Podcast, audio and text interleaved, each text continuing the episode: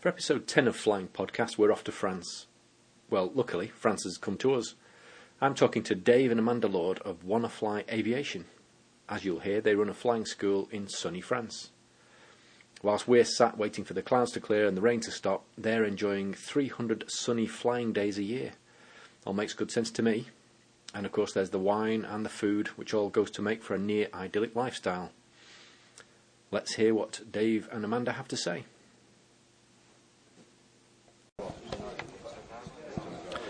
Okay, so who are Wannafly? Wannafly Fly? Air Sports is Amanda and David Lord. And you fly out of? Uh, our own private airstrip over in France. And whereabouts in France are you? It's in the Limousin, just between Limoges and Poitiers. Which is fairly central? Central southwest. Abeam La Rochelle, if anybody knows France. Okay.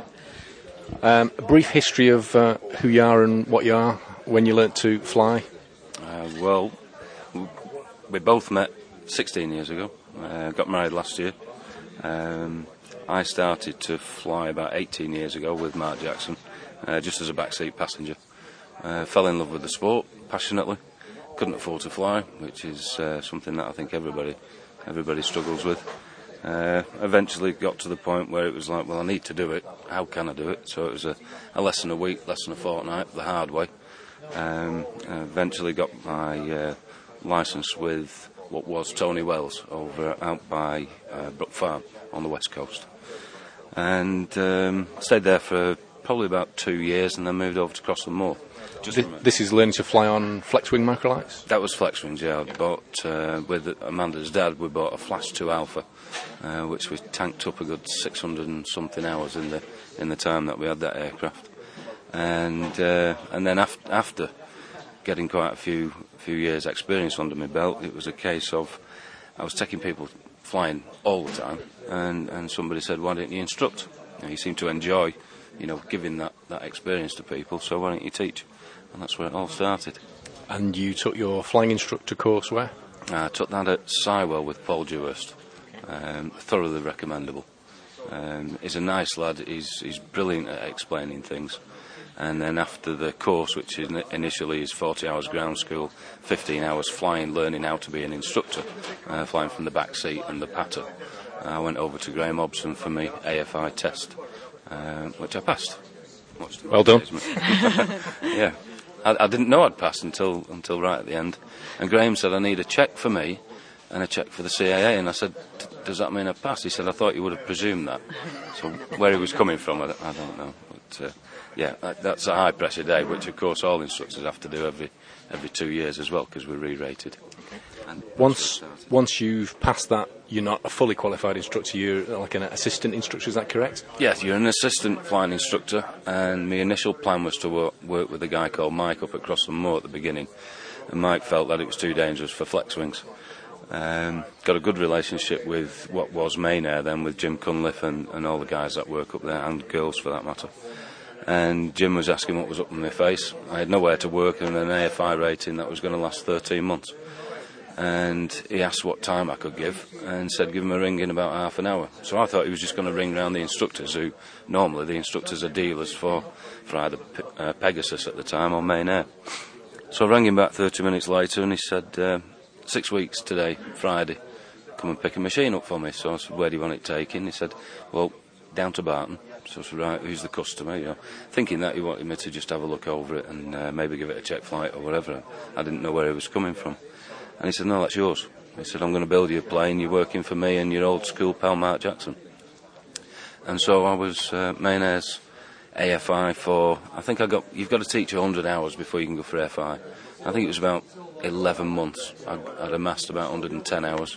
Jim rang me and told me that he was putting the plane up for sale, and, and that was that. So I'm, I'm indebted to, to Jim and, uh, and the rest of the team, and, and Mark included. So what a facility, you know, working at, at Barton, Manchester. It's uh, a busy place, uh, mixing in, you know, microlights with Group A, and, and it proves. I mean, this is a good base, basic to, to, to prove that the two aircraft can work and function quite happily t- alongside each other. Uh, so yeah, that's where it started. And after Barton, you did actually set up a school at Crossland Moor, Huddersfield. I did. I took my FI rating then. Uh, went back to Paul for that test and passed, and then thought, well, we'll go and see what uh, what Mr. Whittam, who was the landlord at Crossland Moor, what he's got to say, and it, because he put tentative questions forward about whether I would teach from there. But of course, the other guy was still working from there, but only three axis. And Mark and Chris get on fine here, you know, both flying the, the, each type themselves. So I went up and spoke to uh, uh, Dave Whittam and James, his son. Um, they were very enthusiastic and said, whenever you want to start, just start. They got me a Portakabin sorted out. Uh, I won't. Yeah, I need to stop there. I was going to say I won't say anything about Mike, but he wasn't happy. He wasn't happy, Bunny, and and that's that's where it started. Again, it's I mean it's not a big catchment area. You know, Huddersfield's not too far away, um, but up in the hills it's very difficult to get to places. But we started. We got a few a few lads on the books, and then word started getting round and before we knew it, or before I knew it, I had more people than I could actually fly in, in the weather that's flyable at Crossland Moor. It's not the best place. Was there some doubt, you say, about whether you could actually fly flex wings from Crossland Moor? I don't believe so, no, I don't believe so for a minute. I think the way that the quarries have gone since I left, uh, it, it, has become a site which might have been too unimproved uh, from a teaching point of view. Uh, but at the time and the machines that we were using, I, I think it was perfectly safe. And the nice thing about it, because it's all right discussing the negatives, but the nice thing about Crossland Moor is that if you learn to fly there, you're not going to have a problem, certainly in England, uh, landing at any kind of unusual kind of strip uh, because of rotor and, and wave conditions and things like that. So, no, it was um, when it was beautiful, it was beautiful, and when it was hard, we had to work hard.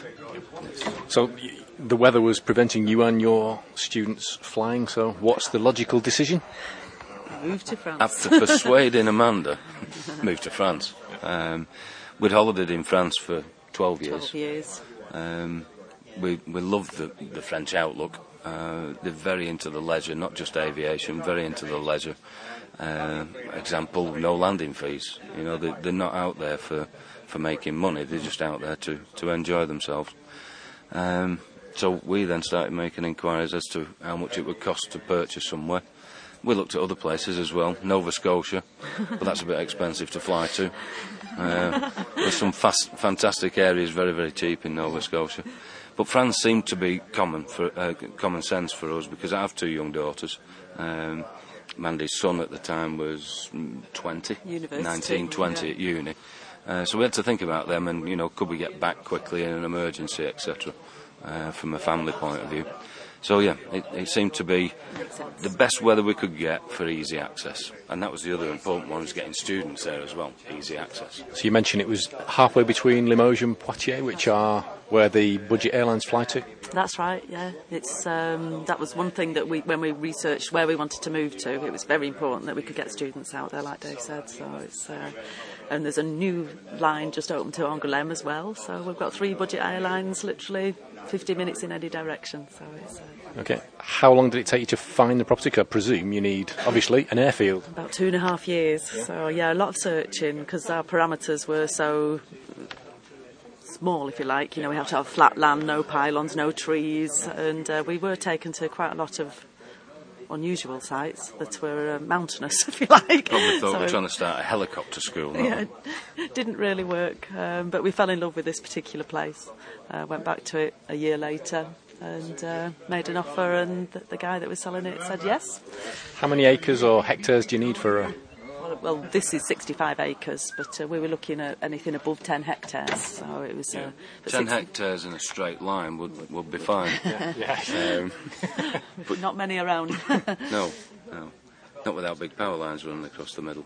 Yeah, exactly. Okay, so now you've set up the school and it's uh, residential, so people can come and stay, learn to fly. Yeah, we've got uh, two guest rooms, which are both en suite. So, the, the, what we plan to do, the most important thing, is that people could get themselves to the airport. We meet them, greet them, take them back to the farm, and then they live and breathe flying. They don't have to do anything else. The beauty of it is that I'm there looking after them, doing I do all the shopping and cleaning and cooking. Uh, they normally stay for breakfast, lunch, and dinner, and um, and then all their time can be concentrating on, on flying and learning to fly. And you could actually just come over and stay, bring your own aircraft, so it's you know you can sort of fly in. Yeah, we've had we've had lots of visitors both last year and this year because it took some uh, took some work to get the, the runway constructed. It was three parcels of land, lots of trees to come down, ploughed and seeded. Um, last year we probably had about 12, 12 UK visitors who'd flown out in their own aircraft. Um, and uh, maybe another five or six people who just came out just to enjoy themselves in the countryside, not really uh, with PPLs, you know, so they didn't need any instruction. Took the plane for uh, for a fly around and, and just a chill out. Well, that, that's what we like about the place. Is it is when you get there, it is a chill out. The other nice thing about it is having people stop with us. Is it's from a teaching point of view. I always wanted to have it as personal and one-on-one as we could, and I didn't want somebody just coming in, having the briefing, going flying for an hour, a bit of a debriefing, and going away, um, and then having to entertain themselves. If they want to go away, the car's there, it's fully insured, and, and they can disappear. And but we always talk flying, and and I just say to them when when you've had enough, you just tell me to shut up or walk away. But at the end of the day, people are out there to learn to fly, and, and it's my job to impart as much information as possible. And, and all being together makes that very, very easy. Uh, what sort of aircraft do you have? We've got a Pegasus Quik at the moment and a Skyranger. The Skyranger is a 912 and the Quik is an S. And we're looking, hopefully, uh, for January, February, maybe purchasing a new Quik uh, which will be nice, but we, we're reliant on selling 10 shares in the Quik uh, to, to help fund that. But I did fly at Blois. Jim let me and Mandy take it for about 40 minutes at Blois and uh, it's 25% better than a quick. I think it's easier to land. I need a little bit more time in it to qualify that, but uh, yeah, that would be nice. The speed's not important to me. It'll probably spend its life trimmed at 75 miles an hour, but uh, a, a wonderful wing, and well done to Billy Brooks. And what sort of training do you offer? It's NPPL Microlight? NPPL Microlight, uh, both fixed and, and flex wing. I'd like to do other things in the future, maybe get involved. I did quite a bit of aerotowing up at uh, Crossland Moor um, and some foot launch stuff as well. I love the doodle bug. Um, some of my best flying's been been on a doodle bug with a target wing flying around at 25 mile an hour. So we would like to expand, but to make to make want to air sports and the runway in the back garden uh, more usable is, is time and time and money investment. So, but we'll get there. I want it all flat. And we take students from all levels, from uh, embryonic stages right through people just coming to do a conversion from types. So we try and cater for everybody. And ground school? Ground school, um, Yep. yeah, of course We do. Dave's an examiner as well as an instructor, so we, we Yeah. take them all the way through. The whiteboard was in the kitchen up until uh, about two weeks ago. We're trying to get the kitchen out of the middle room now. Uh, yep, we've got ground school. Um, I'm GR rated, so the exams and logbook stamping, and became an examiner uh, three years ago. So we, we can actually, you know, go right the way from, from the beginning to the end, or finish off at the end. Uh, we, we, we can give everything that uh, that's required for getting the So you're a one-stop shop for the whole. One-stop One. shop. Yeah. Somebody once said, "Do you think that would be difficult to examine your own people?" Um, it's not, because I've, I've got the time to build a rela- relationship with somebody, um, whereby they know that if they failed, they failed. Um, we've not had that, so that, that's nice not to have had that situation yet. But uh, I just have to put a different head on that day. We've actually completed nine GSTs this year, so it's uh, not bad in a year. And 17 first solos. Well done, all you guys. And I could Brilliant. not have done that at Crossland Moor. So my next question, logically, is how's it working out for you? Superb. Tiring. We're Yeah. loving it. we had, because people are with us, uh, living with us.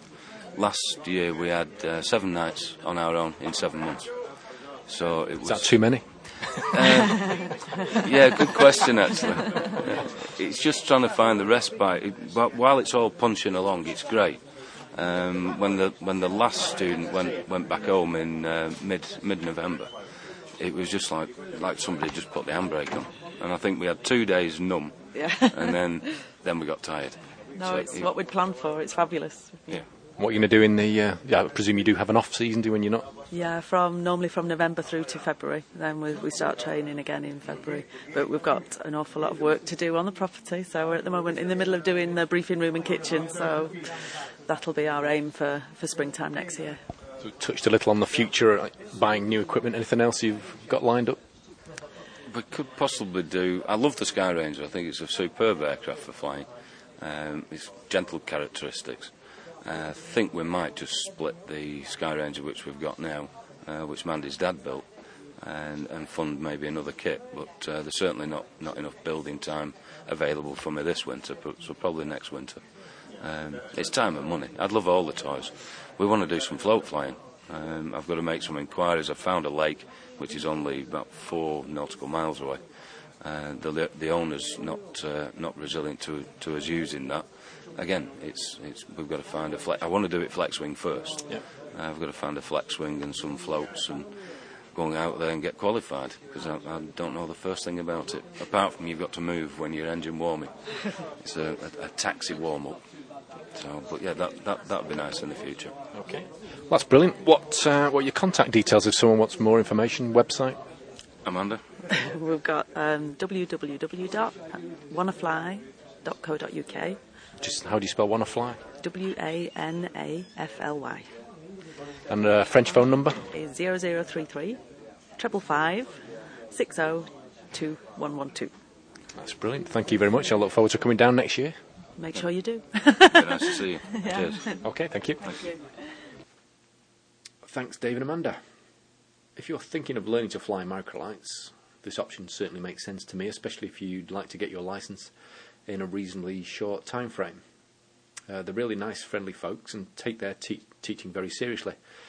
Uh, you should be able to get your license and have some fun along the way. Uh, I do hope their venture is a great success. Uh, it certainly sounds like it's going to be. Uh, for those of you that that have been sent this podcast um, and would like to subscribe to the whole uh, catalogue of episodes, um, you can find Flying Podcast on iTunes, of course, and the usual podcast websites such as podcastpickle.com, podcastalley.com, or just Google Flying Podcast and I'm sure you'll find it somewhere. Well, that's it for episode 10. I hope you enjoyed it. As usual, if you have any comments, please drop me a line. The email address is steve at flyingpodcast.co.uk. I'll speak to you again soon.